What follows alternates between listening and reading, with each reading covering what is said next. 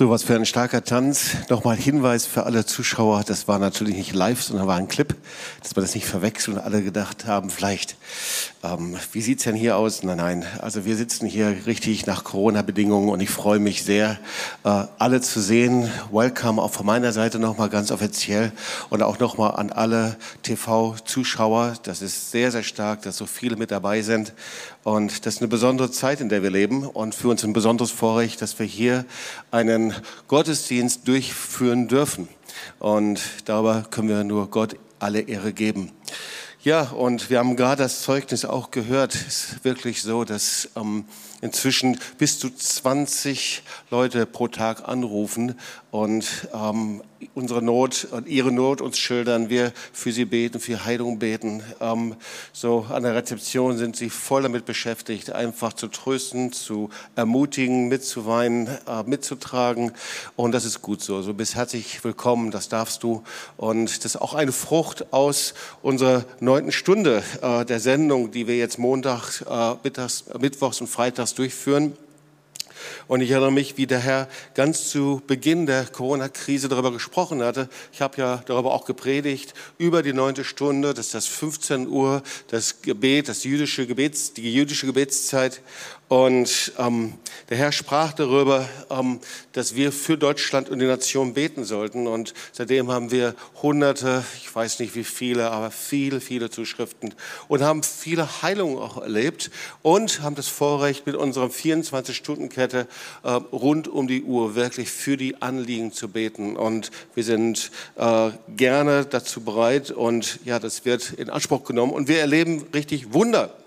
Ähm, zum Beispiel ein Vater, einer der äh, Mitarbeiter in Lateinamerika, wurde nach zweiwöchigem Gebet im 24-7-Kette, im 24-7-Gebet von einer gefährlichen Hirnblutung geheilt. Oder Gebet ähm, am Ende Oktober eine Frau übersteht lebensgefährlichen Schlaganfall und kann sich regenerieren. Oder aber äh, ein starkes Wunder, auch eine Frau erlebt Heilung, nachdem sie nach unseren Gebeten plötzlich nachts eine Vision von Jesus und einem Laserstrahl hat und er ihre schweren Schulterschmerzen wegnimmt. So, ich bete einfach, dass die Kraft Gottes hineinfließt und hineinkommt, gerade dort, wo du zuschaust, so wie die Kraft Gottes und Gegenwart Gottes hier in der Halle ist und du einfach seine Gegenwart erlebst, seine Heilungskraft erlebst, ermutigt wirst heute an diesem Gottesdienst. Ich spreche heute über ein Thema, das ich besonders liebe und eine Geschichte, die ihr alle kennt, nämlich über die Brotvermehrung in Johannes 6. So soll der Anfang einer Predigtserie sein, äh, die Kraft des Glaubens in der Corona-Zeit, weil ich glaube, wir brauchen einfach in dieser Zeit Ermutigung und dass wir lernen, wie wir im Glauben durch diese Zeit hindurchgehen. So ist einer meiner Lieblingspredigten und Geschichten und du wirst vielleicht auch erkennen, einige Anleihen habe ich von Rainer Bonke übernommen und dann wirst du sehen, wie ich das auf die heutige Zeit übertrage, weil ähm, so das Wort Gottes ist immer aktuell und es ist eine Freude, das Wort Gottes zu predigen. Diese Geschichte von der Brotvermehrung hat mein Leben verändert und unserem Dienst hier wirklich eine besondere Prägung gegeben. So, die Corona-Zeit ist eine Zeit, in der der Herr Wunder tut. Und du bist ein Teil seiner Wunder. Und sag das doch mal zu deinen Nachbarn links und rechts und sag, du bist ein Teil seiner Wunder. Und die Corona-Zeit ist genauso eine Zeit, in der der Herr fünf Brote und zwei Fische und ich setze dafür mal etwas Neueres ein, und zwar jede Art von Einschränkung ebenso vermehren will, damit alle, die hungrig sind, satt werden können. Also es ist auch eine Predigt, die etwas mit der Einschränkung zu tun hat, die wir ja alle erleben. Ja, wir tragen eine Maske, Einschränkung von dem, was wir tun können, tun dürfen. Ähm, und diese Einschränkung hat Auswirkungen auf unser Leben. Ich möchte mal den Predigtext gerade jetzt lesen, Johannes 6, 5 bis 11 und da dann einige Teile nochmal herausnehmen. Als Jesus seinen Blick hob, sah er eine große Menschenmenge auf der Suche nach ihm die Berge heraufkommen. Er wandte sich an Philippus und fragte, Philippus, wo können wir so viel Brot kaufen, dass all diese Menschen zu essen bekommen? Er stellte Philippus jedoch nur auf die Probe, denn er wusste schon, was er tun würde. Philippus antwortete, es würde ein kleines Vermögen kosten, sie mit Nahrung zu versorgen. Ein anderer Jünger, Andreas, der Bruder von Simon Petrus, meldete sich zu Wort, hier ist ein kleiner Junge mit fünf Gerstenbrot und zwei Fischen. Doch was nützt uns das bei so vielen Menschen? Sagt den Leuten, sie sollen sich hinsetzen, befahl Jesus. Da ließen sich alle, allein die Männer zählten schon 5000, auf dem Gras bewachsenen Hängen nieder. Da nahm Jesus die Brote, dankte Gott und reichte sie den Menschen, wie viel sie auch wollten. Ich liebe diese Geschichte, die wir alle schon mal irgendwo und irgendwie oder auch immer wieder gelesen haben. Jesus ging also in die Wüste nach Bethsaida. So also können wir es auch in Lukas 4 nachlesen, um sich auszuruhen. Und alle, die schon mal in Israel waren, die wissen, wo Bethsaida liegt, nämlich direkt im Norden vom See Genezareth. Dort ist die Mündung des Jordans und fließt dort hinein. Und Jesus heilte die Kranken, half ihnen und äh, erzählte nicht nicht nur irgendwelche theoretische, religiösen Ideen, sondern er bewegte was in ihrem Leben. Da war die Kraft Gottes, die Salbung des Heiligen Geistes und die Menschen kommen dahin, wo die Salbung des Heiligen Geistes ist. Amen.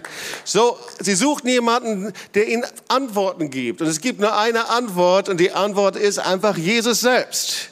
Und das, was vor 2000 Jahren gültig war, das ist heute immer noch gültig. Es ist immer noch, ihr Lieben, dieselbe Sünde, es ist dieselbe Armut oder aber das, was wir auch in Corona-Zeiten erleben, es ist immer noch dieselbe, sind dieselben Ängste, sind dieselben Depressionen, ist dieselbe Einsamkeit, sind dieselben Frustrationen, ist dasselbe Misstrauen und all diese Dinge, die wir auch eben heute in den Lockdown der Corona-Zeit erleben, all das hatten die Leute damaligen Zeit auch schon erlebt erlebt.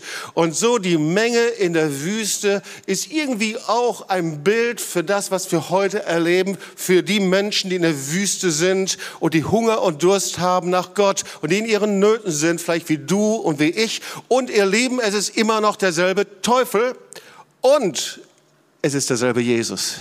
Denn er ist der gleiche. Er hat sich nicht geändert. Er ist derselbe gestern, heute und in Ewigkeit. Sag mal laut Amen. So, Jesus ging also hinaus in die Wüste und es folgte ihm eine Riesenmenge, 5000 Männer steht dort. Also, wir können davon ausgehen, 20.000, sehr wahrscheinlich waren es sogar 30.000 Menschen. Und Jesus wollte natürlich, dass ihr Leben sich verändert.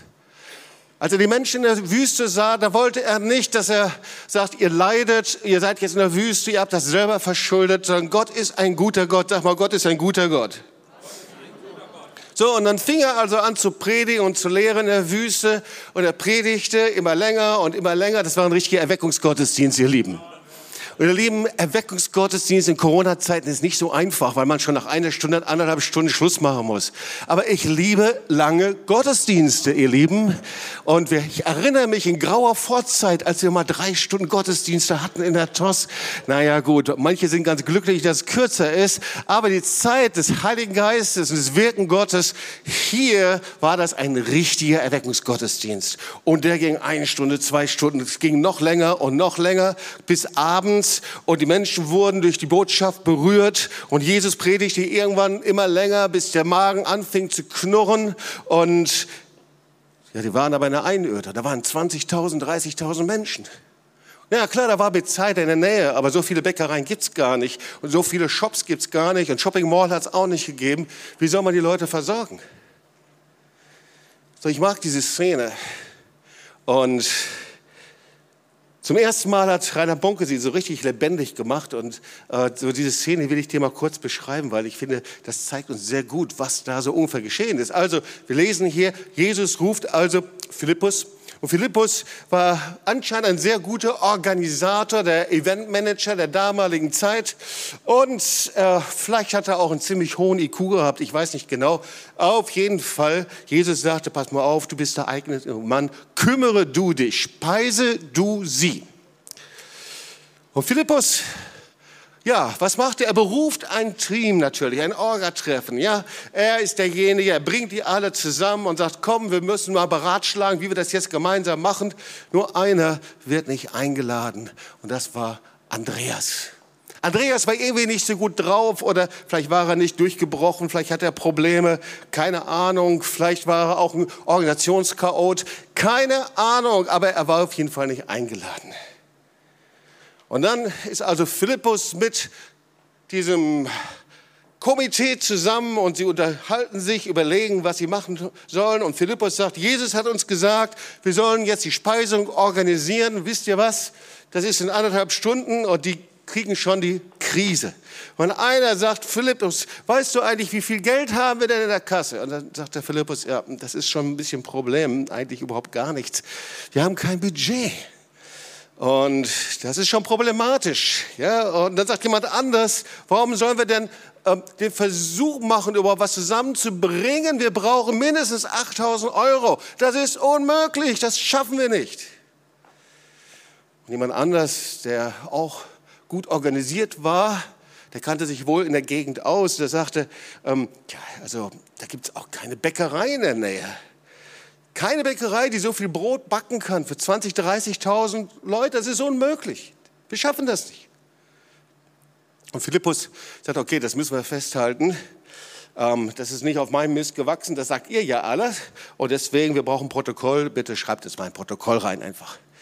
Ja, wenn Sie auch heute ja die meiste der Protokolle. Dann irgendjemand anders kam noch eine andere Idee und er sagte folgendes, also gut, selbst wenn wir Brot hätten, ähm, wir haben keine Gabel, keine Messer, wir haben keine Decken, wir haben keine Heidi, wir haben niemanden. Also von daher, wie können wir denn da weitermachen? Das ist unmöglich. Und der Letzte, der hatte dann noch eine gute Idee, der sagte, weißt du was, äh, es ist einfach auch zu spät. Also in anderthalb Stunden, wer kann da was organisieren? Wir brauchen einfach noch mehr Zeit. Und er kam auf die ideale Idee. Hör mal, um das richtig gut zu machen, brauchen wir genügend Zeit. Lass uns das Essen einfach auf nächste Woche oder noch besser auf übernächste Woche verlegen. Dann können wir das richtig gut organisieren und alles so vorbereiten. Und Philippus sagt, ja, das stimmt. Das ist eine gute Idee. Komm, das bringen wir jetzt mal zu Jesus, das schreiben wir auf. Also Philippus war gerade auf dem Weg zu Jesus, um ihn zu überzeugen, dass es vielleicht viel besser wäre, dieses große Essen, das ist ja schon eine verrückte Idee, oder? In anderthalb Stunden Essen für 30.000 Leute, 20.000. Auf jeden Fall dieses große Essen vielleicht nach hinten zu schieben. Und gerade als er zu Jesus kam, da sah er Andreas an. Wie Andreas ankam und er hatte fünf Brote und zwei Fische. Wie Andreas sie zu Jesus brachte. Und Philippus blieb der Mund offen stehen. Andreas, was machst du hier? Glaubst du wirklich, dass du damit 20.000 Menschen ernähren kannst? Also ich wusste ja schon immer, dass du so ein bisschen nicht gut drauf bist und dein IQ ist auch nicht so hoch. Aber dass du so viele Probleme hast, das war mir nicht klar.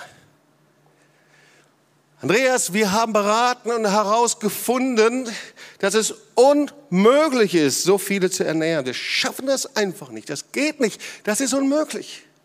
So standen also beide vor Jesus.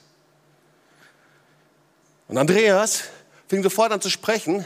Und er sagte, Jesus, du hast uns den Auftrag gegeben, so viele zu speisen. Ich glaube, dass es durch ein Wunder geschieht. Ich fand fünf Brote und zwei Fische. Hier sind sie. Und Philippus fand noch nicht einmal die Gelegenheit, sein Protokoll aus der Klarsichthülle herauszunehmen. Da antwortet Jesus schon, weil Jesus war auf der Seite von Andreas. Er nahm die fünf Brote, zwei Fische. Vom Andreas segnete sie und das Wunder geschah. Das Wunder der Vermehrung und das Wunder der Speisung in der Wüste, bis die Menge satt war. Zwölf Körbe blieben übrig. Ihr Lieben, was ist der Unterschied zwischen Philippus und Andreas? So, waren beide Jünger Jesu. Sie waren beide in gleicher Situation, waren am gleichen Ort, waren zur gleichen Zeit. Aber während Philippus nicht weitergekommen ist, und stehen blieb und nicht helfen konnte, war Andreas erfolgreich. Während Philippus wie in einem Lockdown, und so nenne ich das, gefangen war, und ich bin davon überzeugt, dass wir gerade als Gemeinde und als Christen auch so ein inneres Lockdown erleben, ein Lockdown unseres Glaubens, erlebte Andreas inmitten der Einschränkungen Wunder Gottes. Und ihr Lieben, so ist das. Viele Philippus dieser Zeit sind in dieser Corona-Zeit in ihrem Lockdown des Glaubens gefangen, wie in einem Gefängnis. Und sie sagen, da ist nichts mehr möglich. Unsere Gemeinde hat geschlossen, Gottesdienste haben geschlossen, nichts mehr möglich. Unsere Zellgruppe funktioniert nicht mehr, wir dürfen niemand mehr treffen. Das geht alles nicht mehr. Gemeindebau ist nicht mehr möglich. Es ist nicht möglich. Unsere Existenzen sind gefährdet. Wir haben kein Geld, keine Kraft. Wir haben schlechte Erfahrungen. Die Umstände sind so schwierig, nicht möglich. Nachts müsst du wissen, wache ich auf und habe Angst. Ich habe Angst, Schweiß vor das, was kommt. Jedes Mal, wenn mir jemand ohne Maske entgegenkommt, da kriege ich innere und kriege ich Schweißperlen auf meine, auf meine Stirn.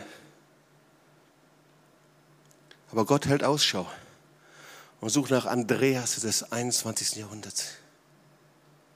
Weißt du, Jesus lebt. Und er ist immer noch derselbe und will immer noch Wunder tun. Wer das glaubt, sag mal laut Amen.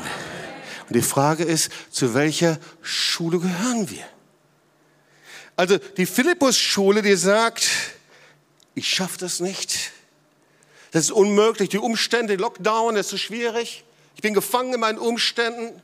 Ich kann keine Frucht bringen. Ich bin in der Wüste. Aber Andreas sagt, er kann es tun.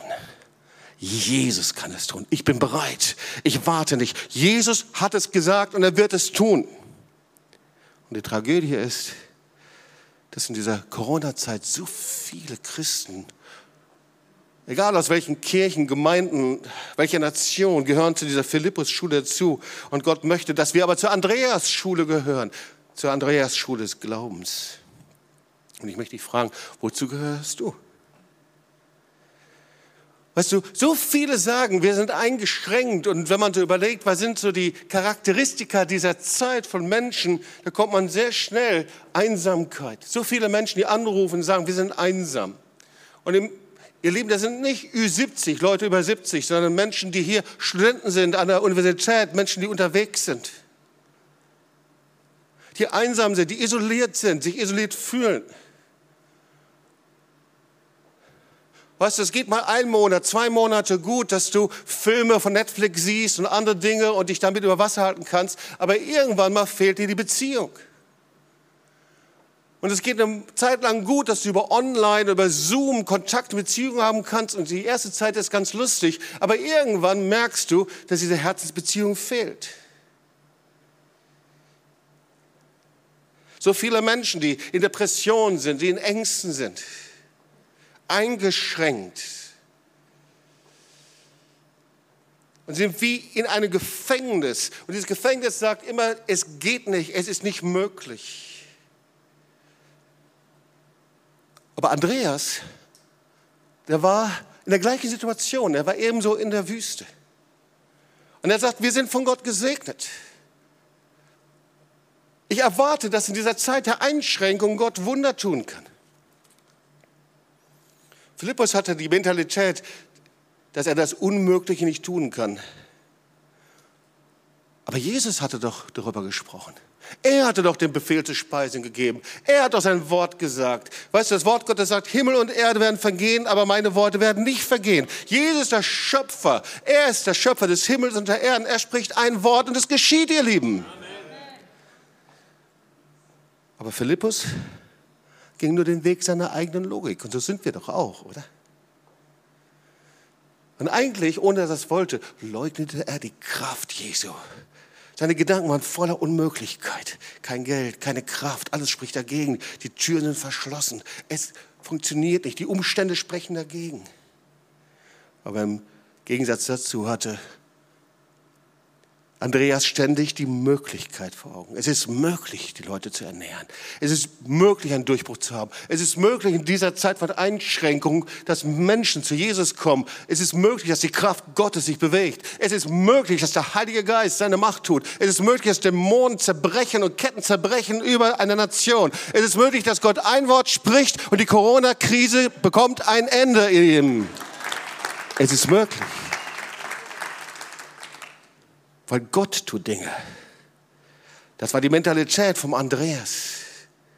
Und natürlich, die Wüste war sehr schwierig. Und irgendwie war es zu spät, die Leute zu ernähren. Aber Jesus hatte den Auftrag gegeben, weil er der Schöpfer ist. Wenn sein Wort da ist, passiert alles. Wenn wir sein Wort haben, ihr Liebe, ist alles möglich. Also wir sehen die unterschiedliche Mentalität zwischen Philippus und Andreas. Und die Frage ist, was für Mensch bist du? Was für Mensch bist du dort, wo du gerade bist und zuschaust? Bist du jemand in dem Lockdown deines Glaubens gefangen? Oder jemand, der sagt, nein, ich kann's, weil Jesus es gesagt hat und mich gefragt hat. Es gibt ein anderes Beispiel, das passt da sehr gut hinein. Das ist die Geschichte von den Kundschaftern in 4. Mose 13. Da waren also zwölf Kundschafter, werden von Moses ausgesendet. Und auch hier, sie gehen gemeinsam durch die Wüste, sie erleben gemeinsam, wie sie durch das äh, Rote Meer gehen, wie das geteilt wird, sie erleben die gleichen Wunder Gottes. Sie erkunden das gleiche Land, sie haben den gleichen Auftrag in dem, und sie sollen hineingehen in das Land, in dem Milch und Honig fließt. Erkundet es. Und zehn von den Kundschaftern, sie hatten das Unmöglichkeitsdenken. Sie begrenzen Gott mit ihrer eigenen Logik, begrenzen ihn mit ihrem Kopfkino, ja, ihrer Vorstellung, was alles nicht funktioniert und was nicht geht, mit ihren eigenen Gedanken. Wir können nachlesen, sie fühlten sich wie die Grashüpfer. Vers 33, wir kamen uns neben ihnen wie Heuschrecken vor. Und in ihren Augen waren wir das auch. Da waren in ihrem Gedanken die Berge zu hoch, die Einschränkungen waren zu schwer, die Täler waren zu tief, das Toilettenpapier zu wenig, die Masken zu hinderlich und die Riesen zu groß. Alles zu groß, zu schwer, zu schwierig. Das ist die Mentalität. Von den Kundschaftern in denen das Unmöglichkeitsdenken war. Und Josua und Kaleb, wir wissen, dass sie anders waren. Sie hatten das Möglichkeitsdenken. Und natürlich, ja, da gab es hohe Berge, hohe, tiefe Täler. Die Probleme waren riesig groß, hatte sich nicht geändert. Aber unser Gott ist größer als die höchste Mauer. Amen und er ist größer als alle Riesen, die ihm entgegenstehen. Unser Gott ist ein großer Gott. Amen. Komm, lass uns ihm mal einen Applaus geben und ihn ehren.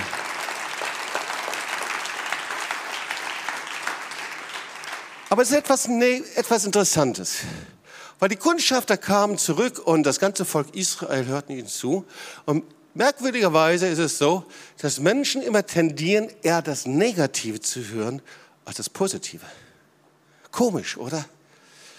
Da war also beides, das Positive und das Negative, aber du kannst 100 positive Berichte hören, aber du hörst eines Negatives und das hakt sofort wie ein Widerhaken im Herzen. Das ist, weil wir getrennt sind von Gott und das ist ein Teil unserer gefallenen Natur, dass wir das Negative annehmen, anstatt das Positive. Und Gott gefällt das nicht. Und so gaben sie also den Bericht weiter. Das Volk Israel fängt an zu rebellieren und sie werfen Steine auf Josua und Kaleb. 4. Mose 15, Vers 10 steht das. Und da steht, doch da erschien allen Israeliten die Herrlichkeit am Zelt Gottes. Und der Herr sprach zu Mose, wie lange wird mich dieses Volk noch verachten? Wie lange noch wollen sie mir nicht vertrauen, trotz all der Wunder, die ich unter ihnen getan habe? Ja, das macht Gott viel aus. Er tut Wunder und Wunder und Wunder in unserem Leben und wir vertrauen ihm immer noch nicht. Überleg mal, all die Wunder, die er in deinem Leben getan hat, wenn du das mal zusammenzählen würdest, sehr wahrscheinlich würden die Bücher nicht reichen, die du hast. All die Wunder, die Gott getan hat. Und doch reicht es nicht, ihm zu vertrauen. Und so war das. Und damit verletzen wir Gott. Und so wurde Gott verletzt. Und das ganze Volk Israel wurde von dort aus wieder zurückgeschickt in die Wüste. Und das hat sie 40 Jahre gekostet. 40 Jahre wanderten sie im Kreis. Und nur Josua und Kaleb durften das verheißene Land betreten. Alle anderen kamen in der Wüste um. Warum? Weil sie gefangen waren in ihren eigenen Vorstellungen. Und das ist ein wichtiger Punkt. Viele von uns leben in einer Gefangenschaft unserer eigenen Vorstellungen. Und dazu müssen wir verstehen, dass unsere Gedanken eine ungeheure Kraft haben. Gedanken können dich festlegen, sie können dich krank machen, sie können dich belügen. Gedanken können dich von Menschen abhängig machen oder auch von Gegenständen abhängig machen. Gedanken können ein Gefängnis sein, in dem wir festgesetzt sind und nicht herauskommen. Es gibt ja dieses Lied, die Gedanken sind frei, niemand kann sie erraten. Ihr Lieben, das ist eine Lüge. Vielleicht kann man dem anderen nicht sofort die Gedanken ansehen, aber Gedanken können dich in ein Gefängnis einsperren. Und ein Mensch mit Unmöglichkeitsdenken ist voller Ich kann nicht und ich schaffe es nicht, ist voller Vorstellungen und Gedanken, die dich runterziehen und runterziehen und runterziehen und festketten können. Das ist das Gefängnis der eigenen Vorstellungen. Vorstellungen sind, ihr Lieben, und wir sind voller Vorstellungen, ja, Vorstellungen, das ist, wenn ich mir ein inneres Bild mache von meinem Leben zum Beispiel, ein inneres Bild von meiner Zukunft, ein inneres Bild, eine Vorstellung von meinem Partner, eine Vorstellung von meinem Beruf, eine Vorstellung von meiner Zukunft, ein inneres Bild von Glück. Wir sind voller Bilder und diese Vorstellungen, die halten uns fest gibt genauso auch Vorstellungen von den nächsten Monaten. Was passiert jetzt im November, Dezember, in der Winterzeit? Vorstellungen von endzeitlichen Vorstellungen, religiöse Vorstellungen, die uns festhalten. Oder aber wie Gott handelt. Millionen und Millionen Menschen hatten eine Vorstellung, wie die Wahl in Amerika laufen wird und es ist doch anders gelaufen. Wir haben Vorstellungen. Und die meisten von uns sind so in ihren Vorstellungen und Bildern gefangen, dass sie Gottes Möglichkeiten verpassen. Oder andere stecken ihren Ehepartner oder ihre Familie in das Gefängnis ihrer Vorstellung. Oder andere stecken die Gemeinde in das Gefängnis ihrer Vorstellung. Und wenn das dann dem nicht entspricht, dann reagiere ich entsprechend. Das war eine der ersten Dinge, über die der Herr Charlotte und mich lehrte, als wir hier nach Tübingen kamen. Er sagte, macht euch keine Vorstellung über eure Berufung und über euren Weg. Vertraut mir einfach. Wir wussten nicht, was kommen wird. Wir wussten nicht, dass wir irgendwann mal von Berlin nach Moskau gehen würden mit 200, 300 anderen. Wir wussten nicht, dass wir hier ein Zentrum, ein Konferenz- und Gemeindezentrum aufbauen würden, eine Gemeinde gründen würden, dann viele Gemeinden gründen würden. Wir wussten nicht, dass wir Kinderhäuser freisetzen würden, Lateinamerika wussten all das nicht. Wir wussten nichts vom Marsch des Lebens. Gottes Vorstellungen sind so viel höher und größer als unsere eigenen Vorstellungen. Unsere eigenen Vorstellungen begrenzen das, was Gott tut. Das Einzige, was der Herr uns gesagt hat, das war, wenn ich vor euch hergehe, da seht ihr immer nur den nächsten Schritt. Geht den nächsten Schritt, geht den nächsten Schritt und folgt mir nach und seid mir gehorsam. Egal, worum ich euch bitte, auch wenn es noch so verrückt ist. Wir begrenzen Gott mit unseren Vorstellungen.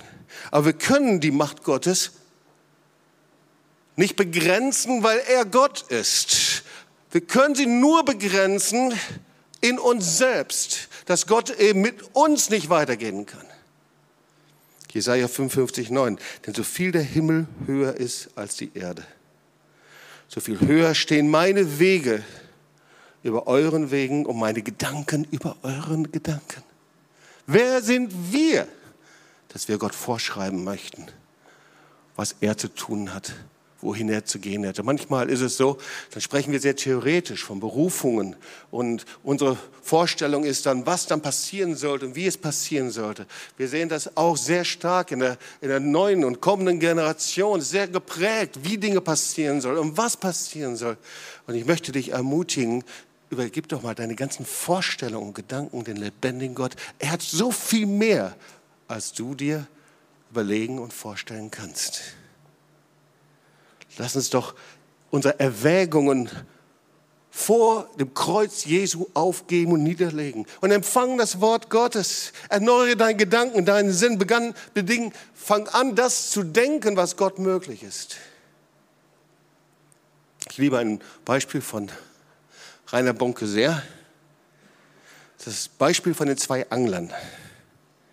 Da waren also zwei Angler, die nebeneinander, also angelten, das Auswarfen, wie da man das, ja, also die nebeneinander standen. Und der eine hatte einen Stock als Maß. Und jedes Mal, wenn er einen Fisch dann angelte, da legte er seinen Stock an. Und wenn der Fisch größer war als das Maß, dann warf er ihn wieder zurück ins Wasser. Und der andere Angler fragte ihn, warum machst du denn das? Und seine Antwort war, weil meine Bratpfanne so groß ist wie dieses Maß. Und ich frage dich, wie groß ist deine Bratpfanne? Ja? Wie groß ist das Maß deines Glaubens? Wie groß ist das Maß deiner Logik und deiner Vorstellung? Und wie, wie bei Philippus, oder wie, ist, wie groß ist der himmlische Maßstab des Wortes Gottes in dir? Und so war es beim Andreas. Wir brauchen einen neuen Sinn. Vielleicht brauchst du einen neuen Sinn erneuerte Gedanken. Epheser 4, Vers 23 sagt, erneuert euch aber in eurem Geist und Sinn. Und dazu müssen wir unsere Vorstellungen loslassen. Es gibt noch einen weiteren Punkt, den wir lernen müssen vom Andreas. Denn die Frage ist, was ist deine Vision? Okay, also mit Vision geht man unterschiedlich um. Der ehemalige Bundeskanzler Helmut Schmidt, der hat gesagt, wer Vision hat, sollte zum, zum Psychiater gehen. Ähm, aber die Bibel sagt was völlig anderes. Die Bibel sagt, ohne Vision geht ein Volk zugrunde. Wer glaubt, dass das Wort Gottes wahr ist? Amen. So, Philippus hatte keine Träume und Visionen. Er sah so viele Menschen. 20.000. Und viele Menschen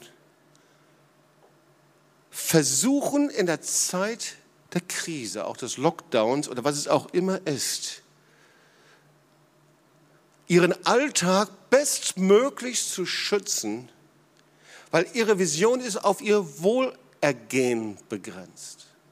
Ja? Also dass es nicht an mein Geld geht, dass es nicht an meine Familie geht, dass es nicht an den äußeren Belangen ist, das Wohlergehen. Das hat eine Berechtigung, aber es ist zu wenig. Vielleicht kennen einige von euch den Film über den Untergang der Titanic. Und ganz zum Schluss da war eine Band, das Schiff, das war schon in der Schräglage und ging unter. Und diese Band, sie fing an zu spielen, sie spielten und sie spielten, damit die Menschen sich ablenken konnten. In Katastrophen und Krisen tun Menschen oft so, als ob sie normal Karriere machen können. Da geht es um Geld verdienen, Alltag gestalten, wie sie am besten die Dinge machen können. Aber eigentlich sind sie wie Philippus, ohne Vision Gottes. Aber Andreas, der trug den Traum Gottes und die Vision in sich. Weißt du, Andreas träumte in der Wüste, also in der Zeit der Einschränkung, der Insolvenzen, in der Zeit der Nöte, der Ängste, Depression. Er träumte davon, so viele Menschen wie möglich zu ernähren. Und so ist die Frage, was ist Gottes Traum in dir? Weil so wie der Traum Gottes, die Vision Gottes in dir ist, so wird die Zukunft sein. Bei einer Corona-Vision wirst du eine Corona Zukunft haben. Aber bei Gottes Vision wirst du vor dir sehen, wie deine fünf Brote und die zwei Fische durch das Wunder Gottes vermehrt werden und mehr wird und mehr wird und mehr wird, wie du das wenige, das du hast, einsetzt im Glauben. Und Gott es nimmt und vervielfältigt und multipliziert. Bei Gottes Vision siehst du, wie Menschen in der Corona-Wüste durch sein Wort ernährt, getröstet werden, wie sie dem lebendigen Gott begegnen. Und vielleicht bist du selber mit dabei wie sie geheilt werden. Bei Gottes Vision siehst du, wie überall in der Stadt, im Land, Universität, Häuser der Brotvermehrung entstehen, in denen das Wort Gottes ausgeteilt wird, in dem Gebet geschieht, in dem für Menschen gebetet werden, in dem Zeichen und Wunder passieren.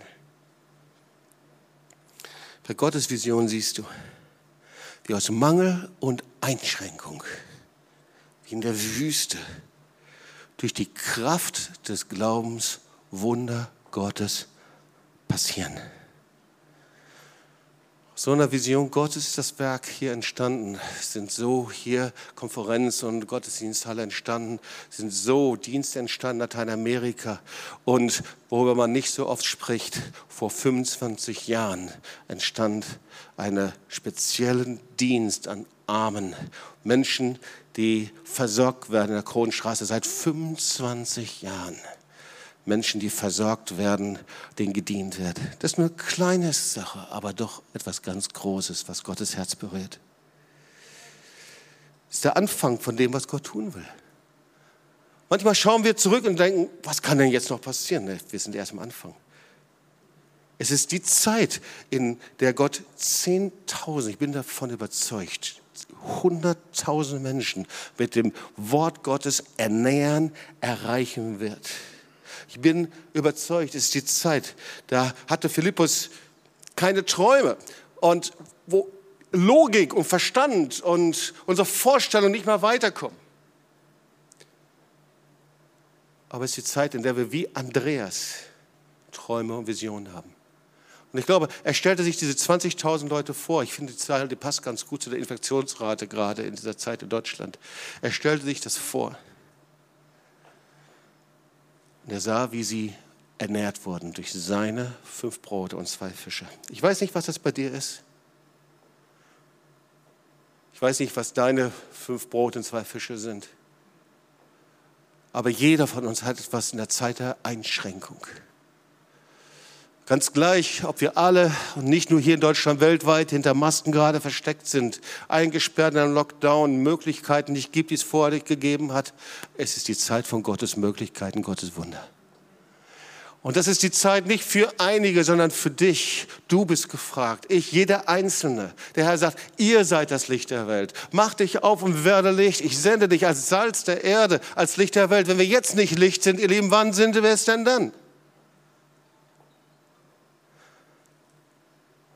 Aber der fragt dich, ob du die Andreas-Mentalität hinter dir lässt. Ob wir bereit sind, herauszutreten aus dem Unmöglichkeitsdenken und hineinzutreten in die Vision und in den Auftrag von Andreas. Menschen zu ernähren, sie zu segnen mit dem Wort Gottes in Zeiten der Krise. Komm, lass uns aufstehen und wir wollen zusammen beten.